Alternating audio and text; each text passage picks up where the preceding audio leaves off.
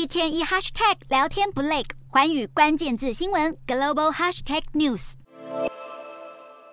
自中国防疫政策取消动态清零之后，国内疫情不但没有缓和，各地疫情有越来越严重的趋势。不但确诊人数快速攀升，就连医疗资源都有濒临匮乏的危机。中国疫情升温，国际社会也抓了一弹，外界评估中国将面临疫情海啸的挑战，而现阶段只是海啸的一开始而已。接下来恐怕会冲击经济社会的稳定。除此之外，许多专家也都十分担忧。中国民众感染情形如果没有缓解，恐怕会出现末日变种病毒株，这将会迫使全球退回到疫情大爆发的原点。今天的国际新评论要来谈谈，北京当局毅然决然调整防疫路线，从封控到解封的决定只有短短几天，不但没有提出完善的配套措施，许多地方政府更是无所适从。索性躺平，放任社会自力更生。问题是，这波疫情到底何时能停止？而且对全球将带来哪些挑战呢？过去近三年期间，中国一直采取相当严格的封控措施，由政府来主导所有资源分配，从封城时的生活物资调动到疫苗施打的安排及疫苗厂牌的选项，